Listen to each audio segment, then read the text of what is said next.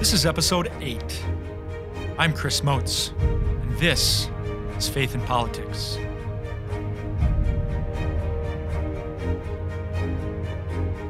South Dakota Catholic Conference represents the bishops of South Dakota on matters of public policy, providing explanations of how church teaching applies to the issues of our day. On this show, we range from the soul to the state as we try to cultivate those virtues and explore those principles help us live well as faithful Catholics in this great land. Our topic today is unity in a polarized society, something that a lot of people have been talking about, a lot of people have been interested in, even as our country is in the midst of a, a coronavirus pandemic. Uh, politics goes on. How do we have unity in a polarized society? I'm really excited that joining us on our show today is Father Tyler Matson, a priest of the Diocese of Sioux Falls. Welcome. Thanks for joining us, Father. Yeah, thank you, Chris. Good to be here. Maybe before we get started, you could just tell us a little bit about yourself. Sure. So, Father Tyler Matson from Sioux Falls originally, and have been ordained a priest for coming on three years, and currently serve here in Sioux Falls at a parish and also at our Catholic junior high. And you also um, have have spent a number of uh, years walking with, uh, as a member of the Focolare movement, which is a bit of the impetus mm-hmm. uh, for our talk today unity in a polarized society. Yeah. Unity just being a real focus and charism of, mm-hmm. of that new movement within the church. Mm-hmm. So, if, if you could, you know, what, if, what is it that you've come to learn mm-hmm. about unity in politics, particularly? Well, one thing I've learned, Chris, is that unity in some ways, and and this is something that that has come out of my experience in the Focolare movement. But unity could be described as the dream of God. The dream of God. What do I mean mm. by that? Well, think about Jesus the night before he dies. He prays to the Father and he says, May they all be one. So, in a sense, Jesus, as the God man, has this dream for his disciples of, of unity. And I think that that unity of course, means primarily unity with God, but it also means unity with one another. And I think politics is ground zero in many ways, especially in our own nation, of, of practicing this unity, this this oneness with each other, so that we can move our society along and and have that oneness, that unity with God too. Well, and it, politics can be a place too where our fissures or our, our broken, brokenness or mm-hmm. disagreements mm-hmm. kind of get played out mm-hmm. writ large in a way that's very public and everybody can see you know when um, when there's a disagreement in my household yeah. it's it's just there but mm-hmm. politics is it's just it's out there for everybody to see and i understand that uh, focolare has kind of a history mm-hmm. really of attentiveness to politics yeah yeah. So for those of you who don't know, uh, Focolare is it's a new movement in the church, an ecclesial movement, and it was started in 1943 by this Italian woman, Chiara Lubich. And as her and some of her first followers were kind of starting this new movement, seeking to follow the Lord and live the gospel, they encountered uh, this man who was actually a member of the Italian parliament. And this is the time right after the Second World War. So they're kind of rebuilding Italy. They're trying to figure out, you know, what type of nation will Italy be. And this one, this man wanted to be a saint. And he was really wondering, is it possible to be a politician and a saint at the same time? He had this desire to be holy, but he also had a desire to engage in the world. Well, when he met Chiara and the Focolare movement, he said, This is it. Like this, this is the way for me to become a saint and to be engaged in politics. And he ended up becoming one of the co-founders of the Focolare movement. Uh, he was he used to be the uh, the director of the Vatican Library. Then he was a politician, so he was very connected. But from the very beginning, Chiara knew, you know, unity, this charism of unity. That's something that could probably actually find a home and could thrive even in politics. And they had this whole sort of subsection of the Focolare movement that is all about unity in politics and policy. So allowing politicians and policymakers to really try to strive for unity, and that's at you know different political parties, uh, both sides of the aisle. How can we live unity together? Well, that, that's such an interesting time historically too, because you know Italy is is different than our own country. It it experienced a unification uh, late late um, 1800s and then post-war, all of Europe is in disarray. N- new political parties are are coming to the fore, and they're really having to sort through how do we how do we put things back together? Lots of different ideas out there. Mhm. Um, so for the the church to for the Holy Spirit to really manifest Himself through the lives of of these holy people Mhm. um, is really is really striking. Um, Chiara, who I should mention, servant of uh, servant of God, Chiara Lubich, uh, Mhm. the cause for her canonization is open. Even had thoughts about how this could play out in international politics. Is that Yeah. true? Yeah, that's true. And this is something that I think I think it's it, it'll sound radical, but when you really think about it, it's like, oh, this is actually so basic. So you kind of look at the gospel, the message of Christ, and you say, you know, what's really central to that message? And and you could point to a lot of different things, but in some ways we know that that Jesus said, This is my commandment, that you love one another as as I have loved you. And in other places he kind of fleshes that out, right? To love your neighbor as yourself. And Chiara said, Well, what if that was true for every area of life? That, that we can truly love like Christ, that we can love other people as ourselves. So, internationally, she said, What if leaders of nations loved other nations like their own? And what if they approach, you know, international policy, diplomacy in that way, where they said, for example, you know, we're the United States, but what if we loved Canada as if it were the United States? And when we made decisions in policy and laws, what if what if that was our lens? Uh, and and I think sh- what the hope would be then is this like imagine how much peace and not just like a, a sterile peace, but like a true like vibrant peace could exist in this world if the starting point of how we interact with each other as nations is how can I love you like I love myself? Because that's how Christ told us to love. So this is maybe a little bit challenging. It seems that um, within our nation, we're we're perhaps entering a new era of what has been called nationalism, Mhm. maybe even protectionism, as we as we're looking at uh, economic relationships. And as Catholics, we know that there is an appropriate, proper love of place. Mhm. You know, uh, patriotism, I'm told, is is sort of a daughter virtue of piety. Mhm. Um, you know, it's it's good for us to love our own native land. Is are these two things in conflict? Sure. Well, I think maybe one way to to think about that would be to say, let's just say individual to individual. I'm I'm called to love you, Chris, as I love myself. And there would be a way of understanding that where I would say, okay, that means I have to sort of like totally negate myself. I don't matter. I don't have any dignity. I'm just going to only think about you. And that's not right. Really, to love you as myself, I have to recognize my own personality, my own uniqueness, dignity. And then from that place of like, yes, I'm actually deeply loved by God and I'm unique and I and I have uh, all these things to offer, then I can love you because I first loved myself. And I think the same thing could apply to patriotism. Yes, you actually have to love your nation and to have a great desire for your nation to thrive, to flourish, to provide for its people, to be the best nation possible. But then from that place, you say that does not mean that I have to somehow be in competition with other nations. Uh, just like I don't have to be in competition with you, I can actually love you and work with you in order to bring out about greater good. So I think I don't think they're in a contradiction or competition, and I think that actually like to be a patriot of your nation, like that's a starting point, and then you can say actually because I love my country so much, and I can look at these people from a different country and like you're from you're from your country and you probably love your country too, and like how can we now work from that place of starting place that we both love our countries, we both want our countries to do well.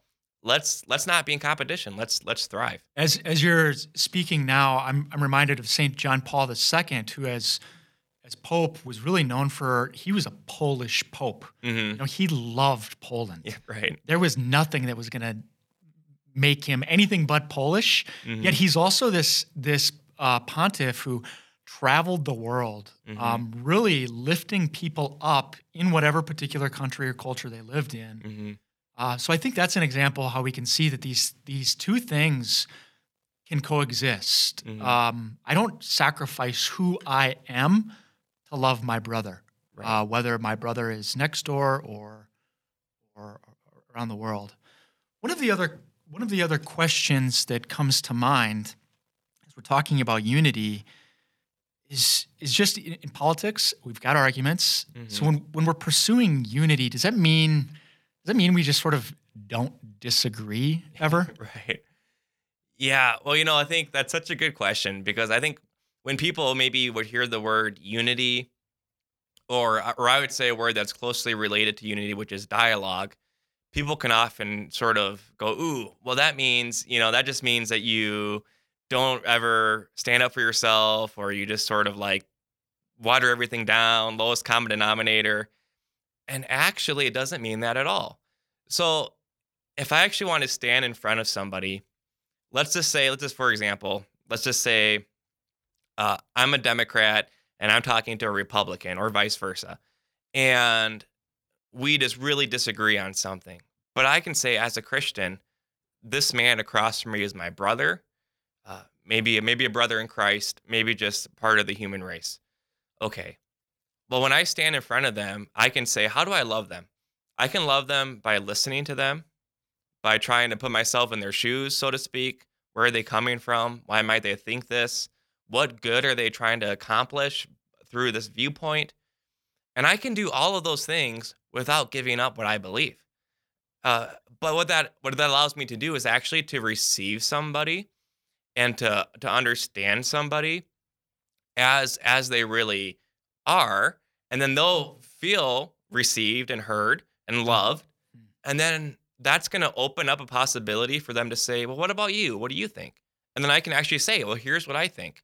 And then that's dialogue and and neither of us are compromising our beliefs but we're actually engaging in a conversation saying this is this is the truth that i think is is is important in the situation.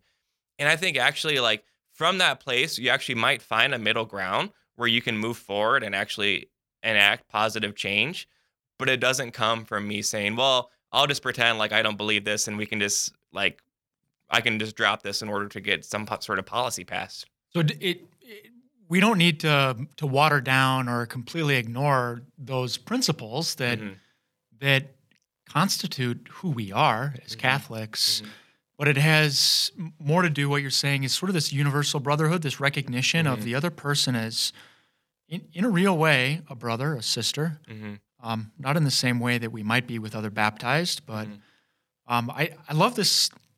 I love I love this concept of universal brotherhood, and I I can't help um, but see too that this is perhaps a, a Christian introduction uh, into just the thought of of mankind. One of my favorite um, writers, uh, Joseph Ratzinger, has got this great little book called uh, "The Meaning of Christian Brotherhood," mm. and he draws out this point that we have all these pairs of brothers throughout Scripture. Mm.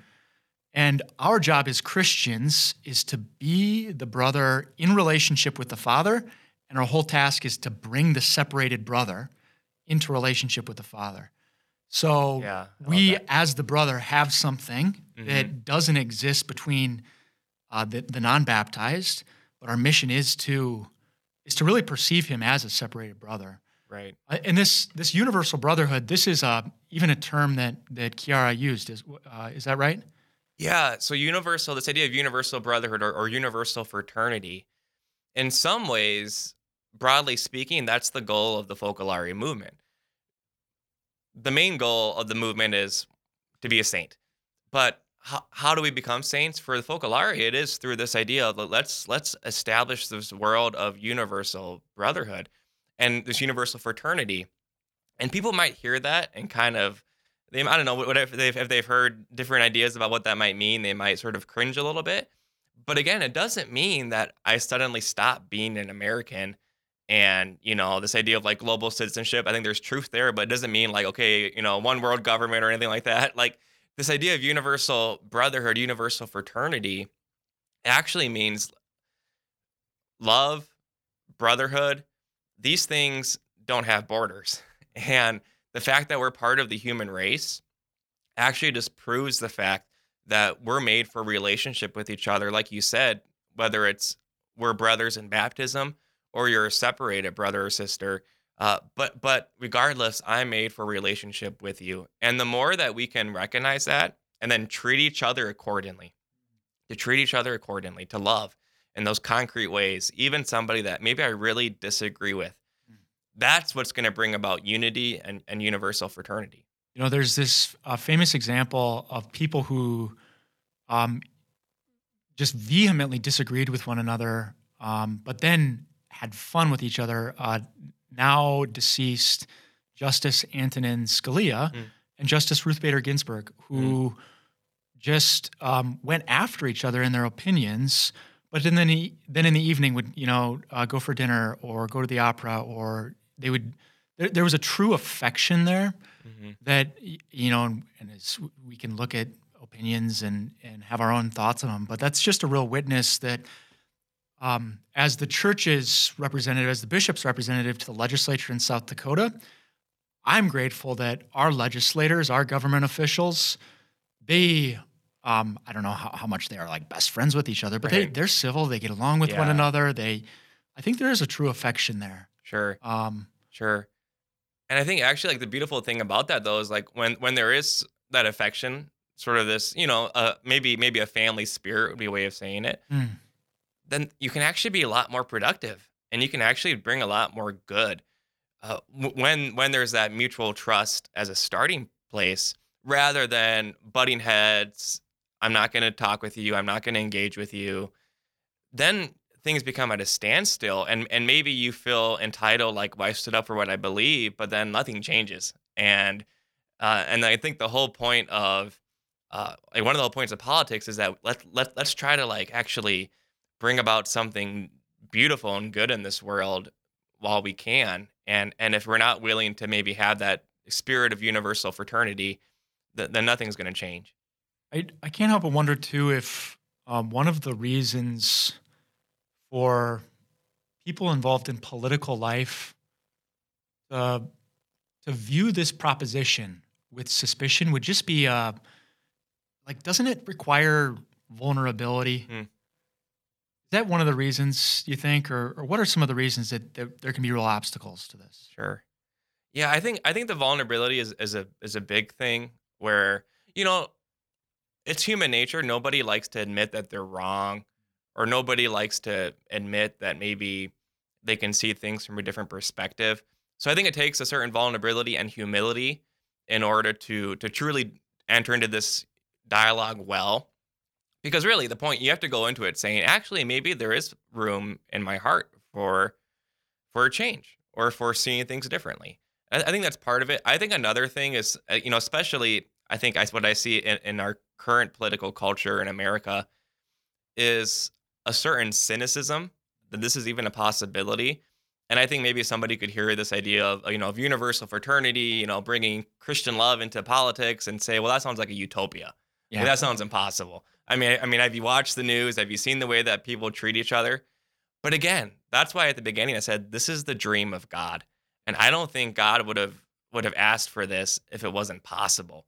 So maybe it seems like a utopia, but that doesn't mean that we can't try to work for it. Well, and this image that comes to mind is, as you use that word utopia, is the lion laying down with the lamb, mm-hmm. which I think is an image in Isaiah. Isaiah, I believe, yeah. Um, which, like, that doesn't happen. but, but like, we're as Christians, we want to dream God's dreams, don't we? Like, mm-hmm. Um, mm-hmm. we want to perceive everything differently and go about our business differently. And the thing that really just leapt up into my heart as you use this word cynicism, mm-hmm. it's like, how do we overcome this? Conversion, mm. you know, conversion to just, which is something that's not something just for non Christians, just for the baptized. Like, that's for me. Right. I need conversion. Right. Every day. Uh, right.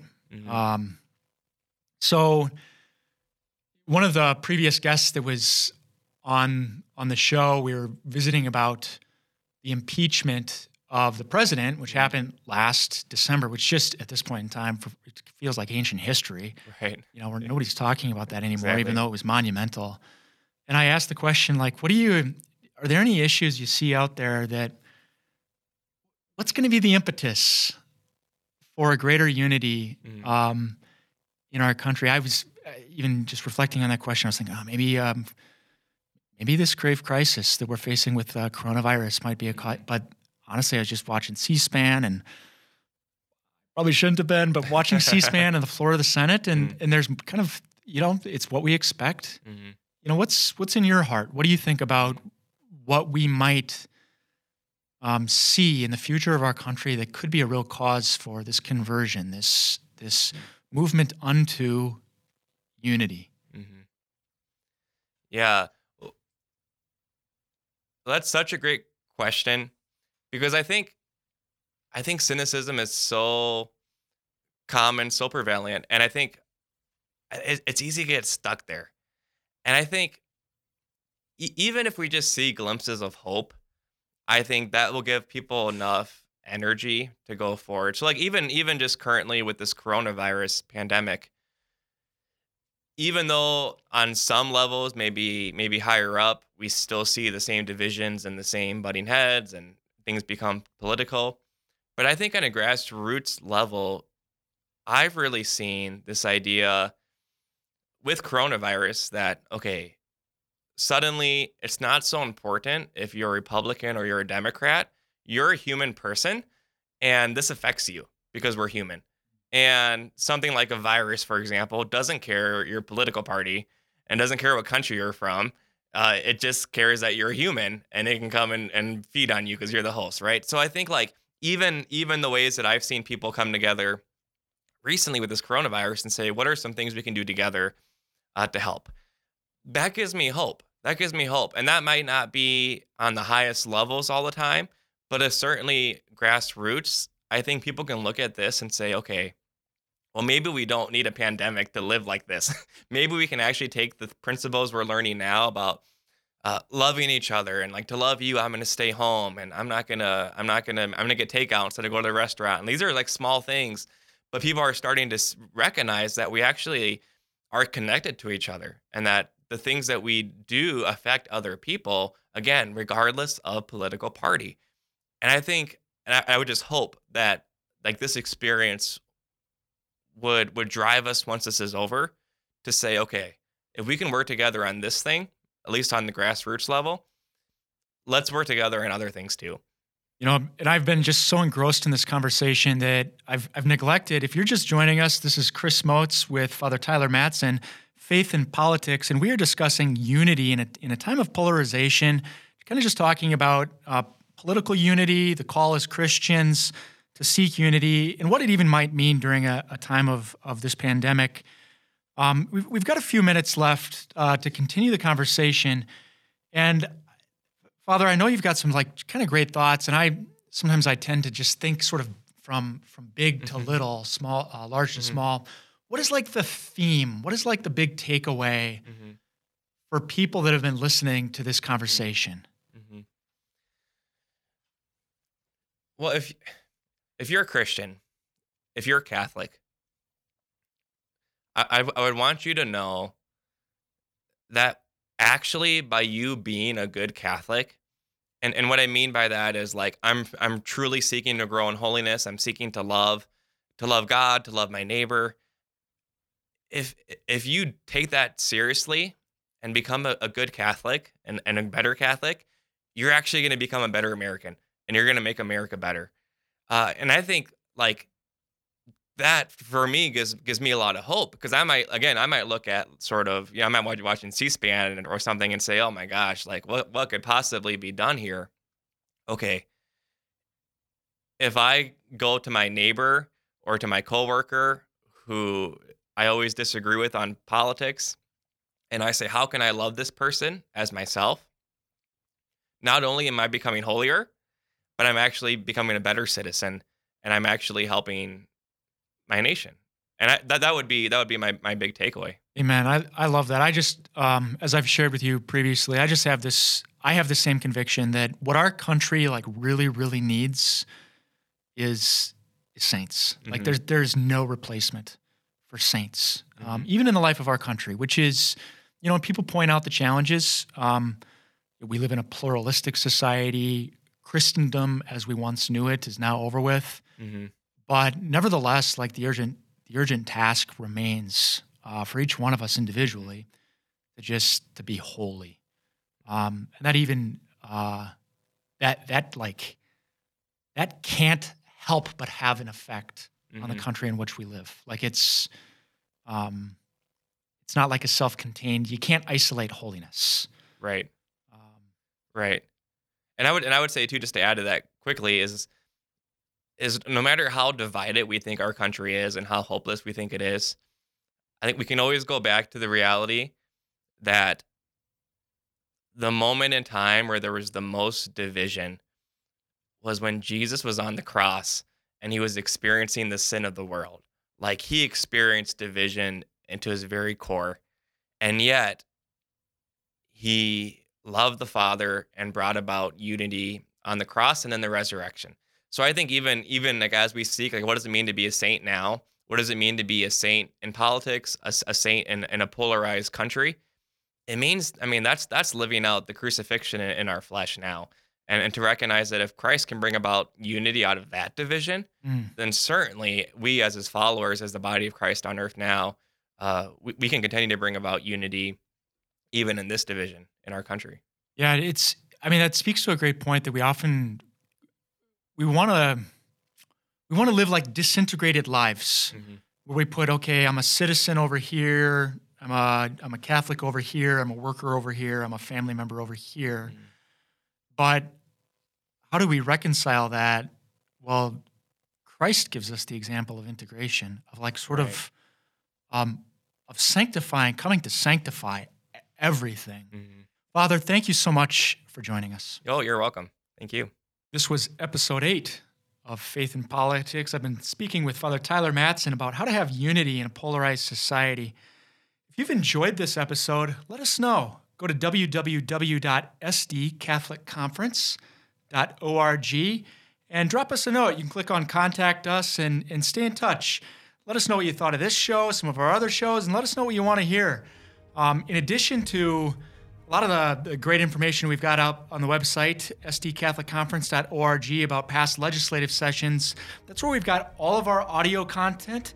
If you want to go back, jump into the archives.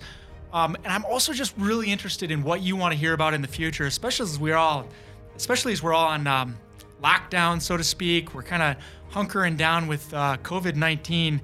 We, we, we're trying to get you the content that you want to hear when it comes to faith and politics. So until next time, I'm Chris Moats. Thanks for joining us.